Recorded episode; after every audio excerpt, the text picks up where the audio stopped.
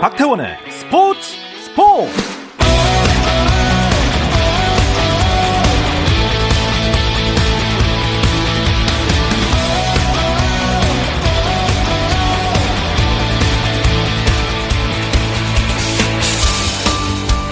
스포츠가 있는 저녁 어떠신가요? 아나운서 박태원입니다.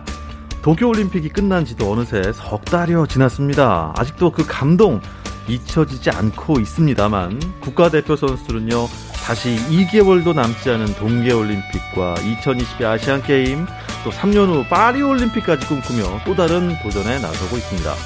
저희 스포츠 역시 앞으로도 선수들의 새로운 목표를 향한 꿈과 노력을 응원하는 그 마음을 담아서 국가대표 선수들의 이야기를 전하기 위해 노력하겠습니다. 그래서 오늘 오랜만에 국가대표와의 만남을 준비했습니다. 책임감 가득한 출사표로 국대 감독으로의 시작을 알린 농구 레전드와 함께 하겠습니다. 스포츠 국가대표 응원 프로젝트 나는 국가대표다. 잠시 후 시작합니다.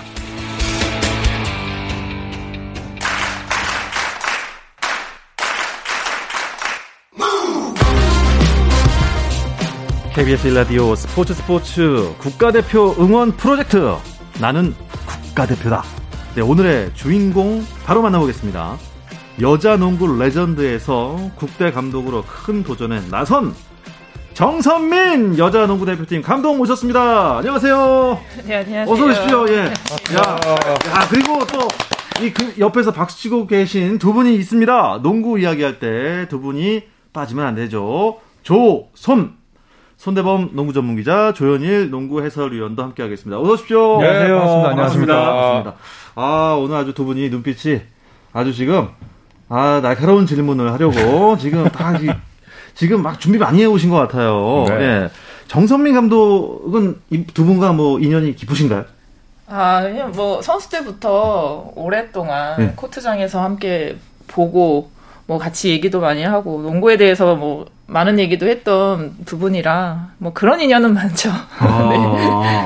두 분도 뭐 이런저런 질문을 많이 하실 거예요. 그 저희 KBS에서는 손편이 정말 그 독한 질문을 많이 하시거든요. 아, 그래요? 금시초문이네요. 네? 금시초문이네.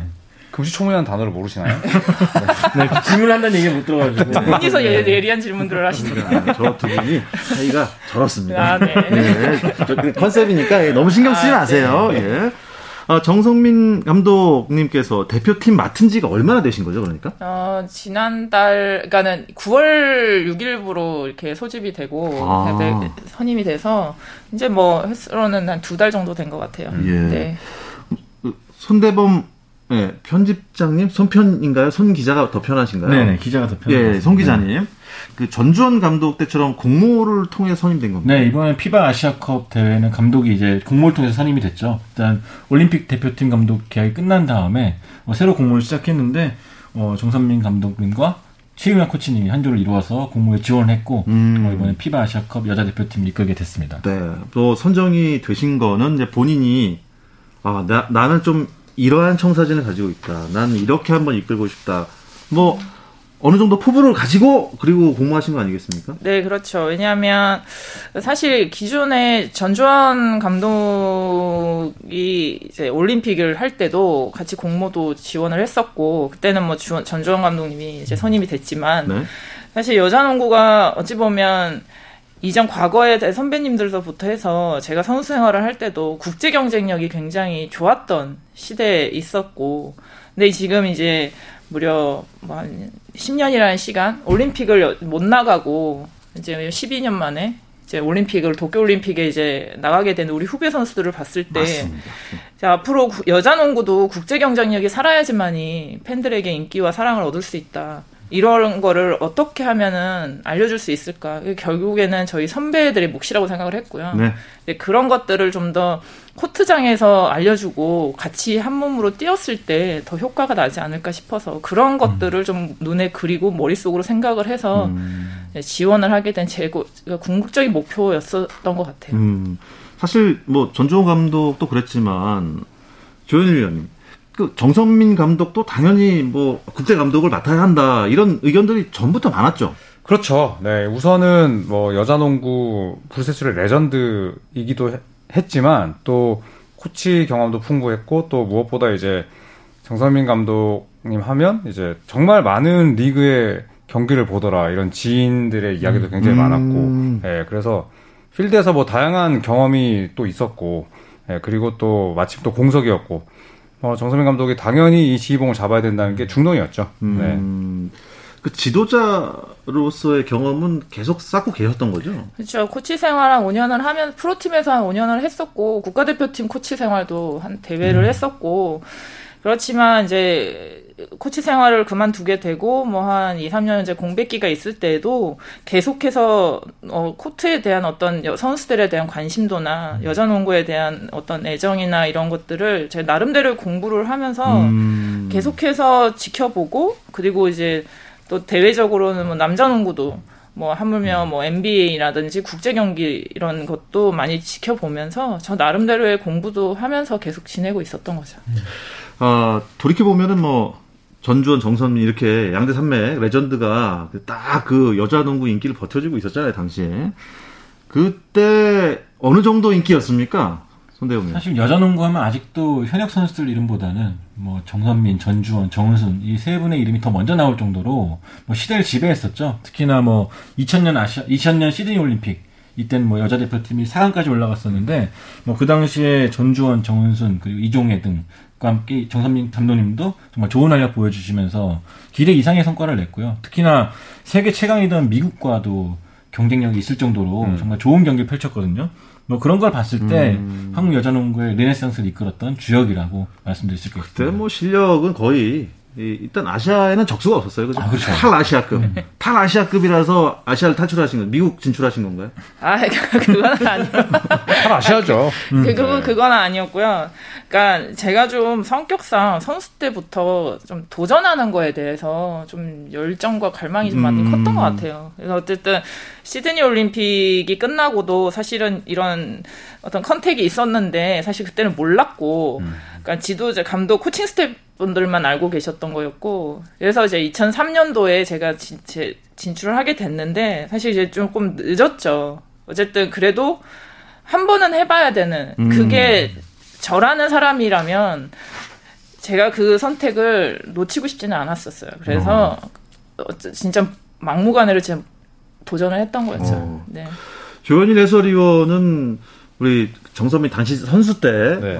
미국 진출한 그 경기를 아주 지금 관심 있게 보셨잖아요. 네. 그 어떠셨나요? 아 진짜 근데 감회가 새로웠죠. 왜냐하면 일단 하승진 선수가 NBA 가기 전이었거든요. 네, 그리고 농구에 관심 있으신 분은 이제 정선민 선수가 얼마나 뭐 리그에서는 더 이상 적수가 없고 그 다음에 아 저 정도면 목표가 없을 수도 있겠다 이런 생각이 들 정도로 사실은 뭐 승승장구했던 선수 시절이었기 때문에 당연히 뭐 농구를 좋아하시는 분들이나 전문가들은 WNBA 가는 게 첫 정말 뭐 대한민국 역사상 첫 일이었지만 어떻게 보면 당연한 수순이라 생각을 했었고 그래서 저는 이제 2005년에 미국 가서 시애틀까지 가서 네, 또 그 키아레나 네, 시애틀 스톰의 홈구장 앞에서 또 셀카를 찍어서 예. 소닉스 보러 갔다가 일부러 이렇게 붙이시는 거 아니에요? 그러니까요. 여름에 갔습니다. 여름에 간 거 맞아요? 네, 여름에 갔습니다. 봤어요? 네. 못 봤죠. 2005년이니까. 근데 왜 갖다 붙여? 경기장에서 셀카 찍었다고 했잖아요. 최초에 WNBA 코리안 리그가 뛰었던. 예. 맞아요. 저는 조 의원이 잘 나가다 갑자기 2005년이 나와서 네, 잠깐 내가 이렇게 눈이 동그래진 거예요. 2005년. 나중에 레이 알렌 같은 선수 오면은 이제 그때 가서 딴 말 한다고. 레이 알렌 뛰었다 부장 갔다. 제가 손대범 편집장 그 문자 메시지로 제가 셀카 찍어서 보내겠습니다. 알겠습니다. 네, 너무 억울합니다. 예, 저도 한 10년 뒤쯤 예, LA 가서 르브론 제임스한테 문자 보낼 거예요. 정선민 감독님 그 진출할 때 제가 기사를 아마 제일 먼저 썼을 거예요. 아 진짜요? 네, 2003년. 4월쯤에 새벽이었는데 그때 저는 당시 2라운드 좀 지명되지 않을까 했었는데 생각보다 좀 빨리 지명돼가지고 기사를 썼던 기억이 납니다. 네. 그때가 아마 아시아 선수로서는 역대 세 번째였을 거예요. 아 그래요? 네. 실제로 부딪혀본 WNBA는 어땠어요? 저는 너무 그러니까 제가 보고 들었던 것보다도 굉장한 리그다라고 생각했던 게 뭐냐면, 그때 당시에 전 세계에서 정말 농구 제일 잘한다라는 선수들이 다 모여서, 그때 또 제가 제일 피부로 느꼈던 순간이 언제냐면 트라이얼 캠프였어요. 그러니까 라운드 지명이 되기는 했지만 또 트라이얼 캠프에서 살아남아야 되는 어떤 그런 숙제가 있었기 때문에, 근데 거기 그 트라이얼 캠프에서는 진짜 모든 한 24명 이상의 선수들이 지원을 해서 12명 엔트리에 들려고 정말 뭐 너무나도 열정적으로 살아남기 위해서 뛰어주고 연습을 하는 걸 보면서, 저 역시도 살아남으려면 진짜 열심히 해야 되겠다라는 거. 그거밖에 없었어요. 근데 결국에는 그 12명 엔트리에 선택이 되고, 이제 시애틀 스톰의 유니폼을 입는 순간에는 그냥 그것만으로도 저는 그냥 어느 정도 절반 이상의 성공을 했다, 이런 생각을 했었죠. 그리고 이제 뭐 물론 경기를 많이 못 뛰고 벤치에 있었지만 그래도 그 선수들과 같이 훈련을 하고 뭐 파트너십을 하는 선수들이, 사실은 남자 선수들 G리그에서 뛰는 선수들과 파트너십을 했거든요. 그 자체만으로도 저한테는 너무나도 영향가 있는 훈련 시스템이었고, 그런 기억이 제일 많이 남는 것 같아요. 남자 G리그와 이렇게 파트너십까지 한다니. 네. 와, 정말 예. 번집하겠죠. 질이네요. 예. 아, 저 그래서 그런가요? 일단 우리 정 감독님께서 물꼬를 그때 최초로 텄기 때문에 지금의 박지수 선수도 있는 게 아닌가.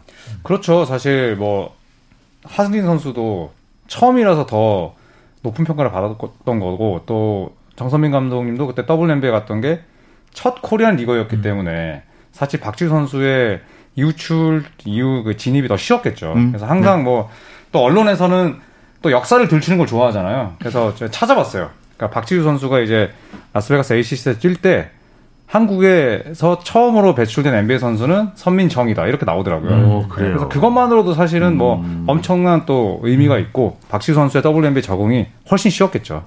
뭐 그런 점에서 정 감독님은 본인이 겪으셨으니까, 네, 이 박지수 선수가 지금 현장에서 또 이런 걸 좀 더 경험하고 또 배워왔으면 하는 게 있었을 것 같아요. 네, 벌써 박지수 선수가 3년 차가 됐잖아요. WNBA를 진출한 게 상당히 진짜 대단한 거라고 저는 생각을 해요. 왜냐하면 저 같은 경우는 한 시즌을만 치르고 그때 시스템 자체가 미국을 다시 그 다음 해에 가지 못하는 어떤 분위기였기 때문에. 근데 지금은 오히려 박지수 선수는 벌써 3시즌을 가서 뛰고 있고 한데, 사실 다른 어떤 기술적인 부분은 거기에서 몸담고 있는 자체만으로도 배우고 느끼고 하는 것들이 많고, 하지만 조금, 그러니까 그러니까 박지수 선수가 노력을 좀 해줬으면 하는 부분은 그 피지컬적인 부분이라든지 체력적인 부분, 그리고 웨이트라든지 이런 부분들. 그러니까 결국에는 농구라는 스포츠는 몸싸움이 어느 정도 뒷받침이 돼야지만이 본인이 원하는 기술적인 부분들이 다 가미가 되기 때문에, 네, 그런 부분들을 좀 더 본인 스스로가 느끼고 깨닫고 한다면 지금보다 더 대단한 선수로 자리 잡을 수 있지 않을까라는 생각을 해요. 그렇게 더 대단한 선수가 되면 물론 대표팀에도 도움이 되겠죠. 그렇죠. 어마어마한 도움이 되죠. 네. 그 국가대표 이제 그 감독 데뷔전이 아시아컵이었잖아요. 네. 저도 이제 중계했었는데. 네. 박지수 선수가 있었더라면 좀 어땠을까요? 아, 사실은, 네, 훨씬 더 수월하게 제공권에서 밀리지도 않았을 거고, 조금 더 탄탄한 어떤 인사이드가 단단해지는 느낌을 받았을 거라고 생각을 하는데요. 그러니까 그렇지만 또 그 나름대로의 없는 상황을 가지고도 우리 선수들이 할 수 있는 게 뭐가 있다, 어떤 것들이 있다라는 거를 12명 선수들에게 알려줄 수 있었던 기회도 됐던 거죠. 그러니까 사실 예전부터 봐왔지만 국제 경기에서 한국 선수들이 신장이 좋아서 좋은 경기를 했던 것들이 아니었기 때문에 그런 것들을 이번에는 좀 많이 아시아컵에서는 강조를 많이 했었고, 그걸 또 선수들이 잘 받아서 수용을 해주고 코트에서 띄워주고 그게 잘 맞아졌던 것 같아요. 자연스럽게 이 국가대표 감독 데뷔전 얘기로 넘어갈 수가 있겠는데요. 네, 잠시 쉬었다 와서 이야기 이어가겠습니다. 감동의 순간을 즐기는 시간, 스포츠 박태원 아나운서와 함께합니다. 스포츠가 준비한 국가대표 응원 프로젝트 나는 국가대표다 듣고 계십니다. 한국여자농구의 부활을 위해 나선 농구 여왕 정선민 여자농구 대표팀 감독이 오늘 주인공이고요. 조현일 농구 해설위원, 또 손대범 농구 전문 기자와도 함께하고 있습니다. 감독님, 그 정선민 호가 첫 선보인 게 아시아컵이었습니다. 네. 대표팀 감독 데뷔전이었던 첫 경기인데요. 그때 뭐 긴장은 많이 하셨는지 어때? 기억은 다 나세요? 네, 기억은 나는데요.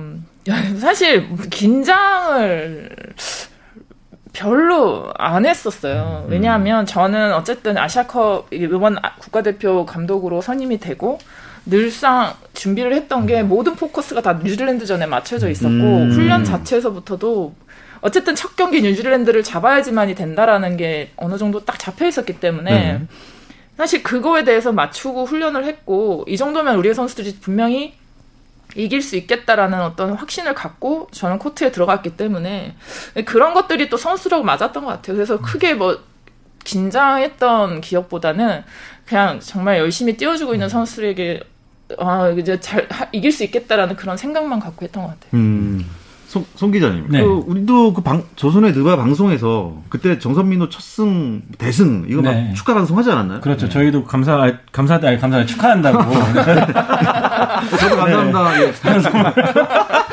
네, 방송에서 축하한다고 말씀드린 적이 있고, 저도 끝나고도 카카오톡 통해서 네, 또 수고하셨다라고 문자를 드렸는데, 뉴질랜드전이 제일 중요했던 경기였기 때문에, 또, 과거 맞대결을 돌이켜보면은 그렇게 만만한 상대는 아니었기 때문에, 상당히 좀 내심, 약간 좀 걱정도 됐었지만, 시원하게 이겨가지고, 기분이 좋았던 기억도 있습니다. 아, 그래도 이게, 참, 계획은 계획일 뿐이라는 얘기도 있지 않습니까? 근데 계획대로, 뉴질랜드전을 잡자라는 계획이 딱 맞아떨어졌을 때 그때 어떠셨어요?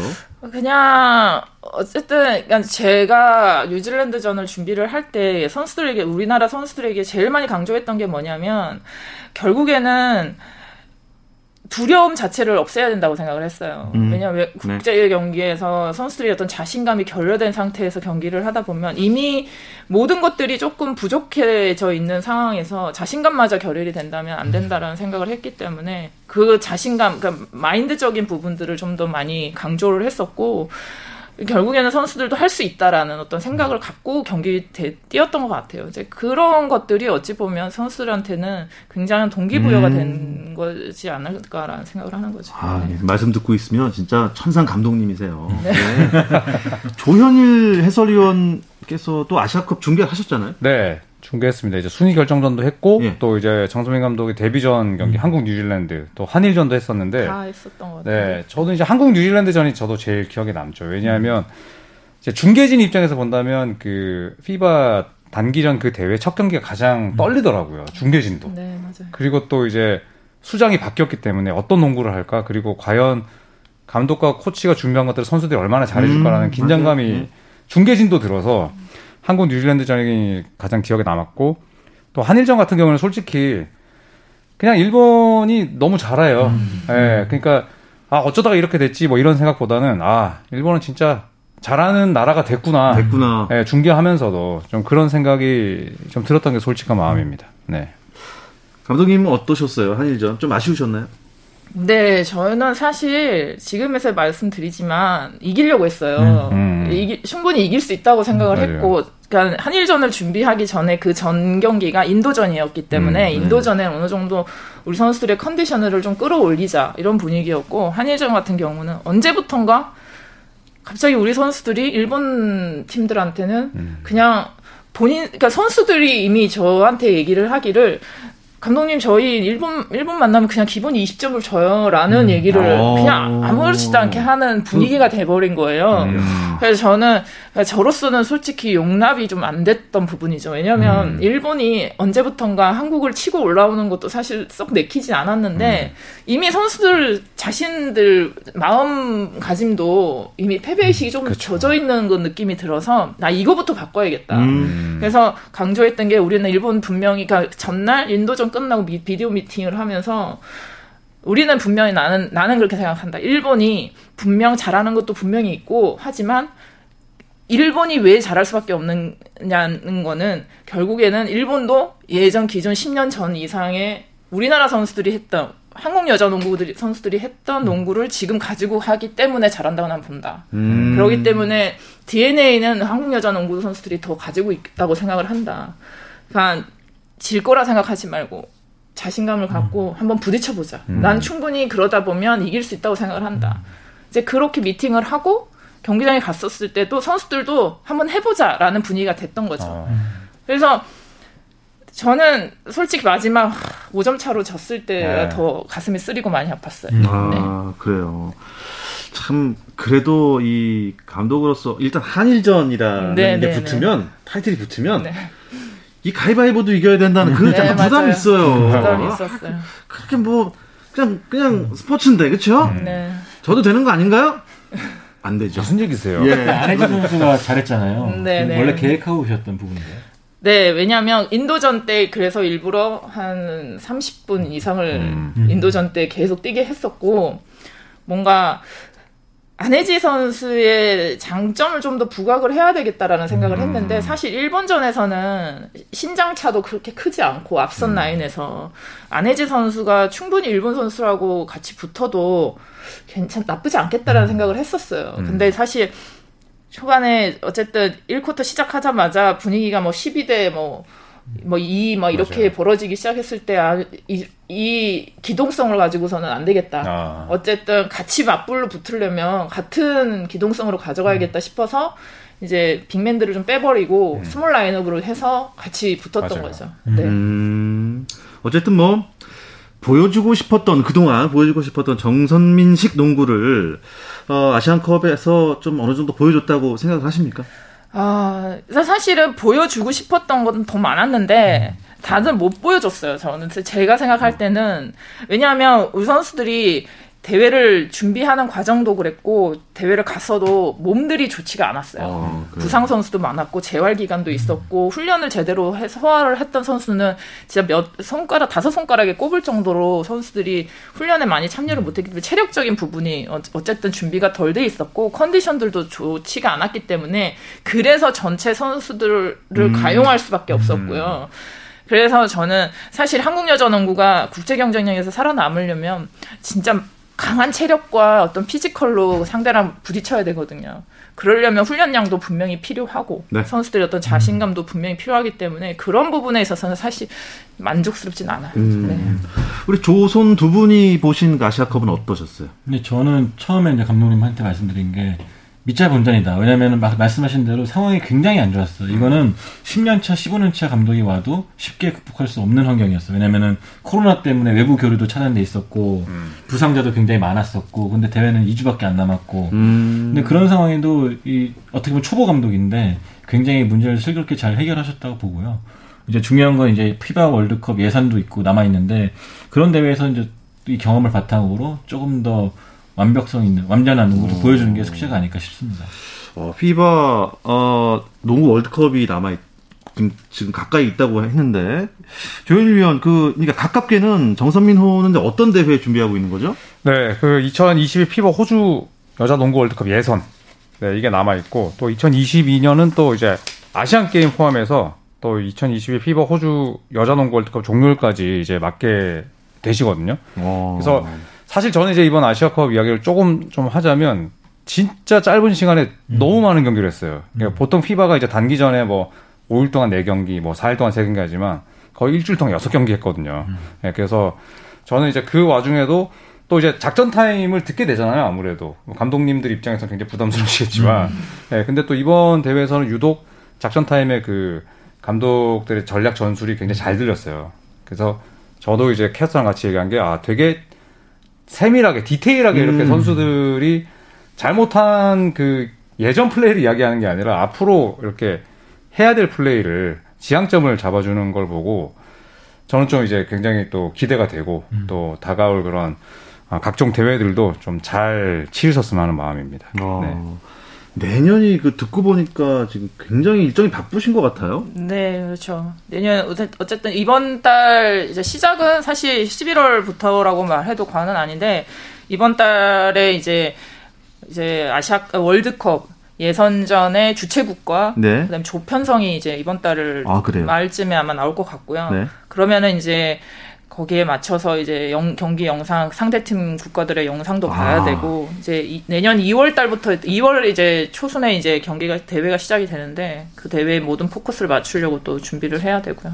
지금부터 시작인 거죠. 야, 그리고 항저우 아시안게임이 바로 내년이잖아요. 네, 내년 9월에 있습니다. 야, 근데 아시안게임이라지만, 중국도 일본도 좀 많이 강하다고. 근데 네. 이 정선민 감독님의 가장 이루고 싶은 큰 목표, 최종 목표 뭘까요?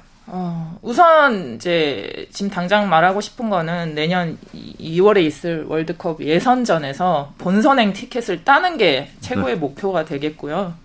이제 그게 된다면 또 항저우 아시안 게임에서 사실은 이제 내년 항저우 아시안 게임부터는 뉴질랜드, 호주도 참가가 되게 돼 있어요.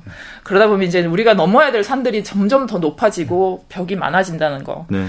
그렇기 때문에 선수들이 어쨌든 뭐 본선행을 가고 아시안 게임에서 최대한 아시아컵처럼 아시아컵보다는 좀 더 한 단계 성장된 모습으로 아시안 게임을 좀 치르고 이런 것들이 궁극적인 또 목표가 될 것 같습니다. 야, 목표 꼭 이루시길 바랍니다. 저희 지금 청취자분들 우리 정선민 사실 선수 시절부터 워낙 팬층이 두터워서 지금 귀를 쫑긋하고 듣고 계실 텐데 우리 팬들에게 한마디 남겨주시면 안 될까? 아, 네. 어쨌든 글쎄요, 뭐 감독, 그러니까 선수 때 제가 많은 팬분들께 사랑을 받고 했던 기억보다 이제 지도자가 돼서 이제 여러분들께 이렇게 인사드리게 된 거에 대해서 정말 감사하게 생각을 하고, 어쨌든 저 역시나 뭐 농구를 사랑하는 팬분들이 여자 농구가 좀 더 지금보다도 많은 팬층을 확보하고 인기도를 좀 더 올렸으면 하는 바람들이 많이 있을 거라고 생각을 해요. 그래서 그런 것들을 좀 팬분들께서 좀 더 관심과 사랑으로 좀 지켜봐 주시고 응원해 주셨으면 좋겠습니다. 아, 예, 고맙습니다. 자, 우리 조손님들도 한 말씀씩 응원의 한마디 부탁드립니다. 아, 연장선 먼저. 네, 장유서. 네. 여자농구 하면 정선민이었고 선수 시절에는 이제 여자농구 대표팀 감독하면은 정선민이 가장 먼저 떠오를 수 있도록 승승장구하시길 바라겠습니다. 감사합니다. 아, 저도 여자농구 팬이거든요. 네, 옛날에 농구대잔치 때부터 또 봤고 또 이렇게 같이 방송할 수 있게 돼서 영광이었고 또 저는 이제 또 여자 국가대표 해설을 할 수 있는 또 특권이 있으니 또 종종 이제 감독님께 연락해서 또 비밀 문서들 많이 여쭤보도록 하겠습니다. 해설자로서. 네, 국대 감독 정선민을 응원한다는 말을 밴드를 대신해서 전하면서 오늘 인터뷰는 여기서 마무리하도록 하겠습니다.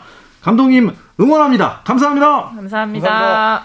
손대범 기자, 조현일 해설위원도 두 분 고맙습니다. 고맙습니다. 감사합니다. KBS 1라디오 스포츠 국가대표 응원 프로젝트 나는 국가대표다는 앞으로도 계속될 예정이니까 기대해 주시기 바랍니다. 저는 내일도 8시 30분에 찾아오겠습니다. 박태원의 스포츠!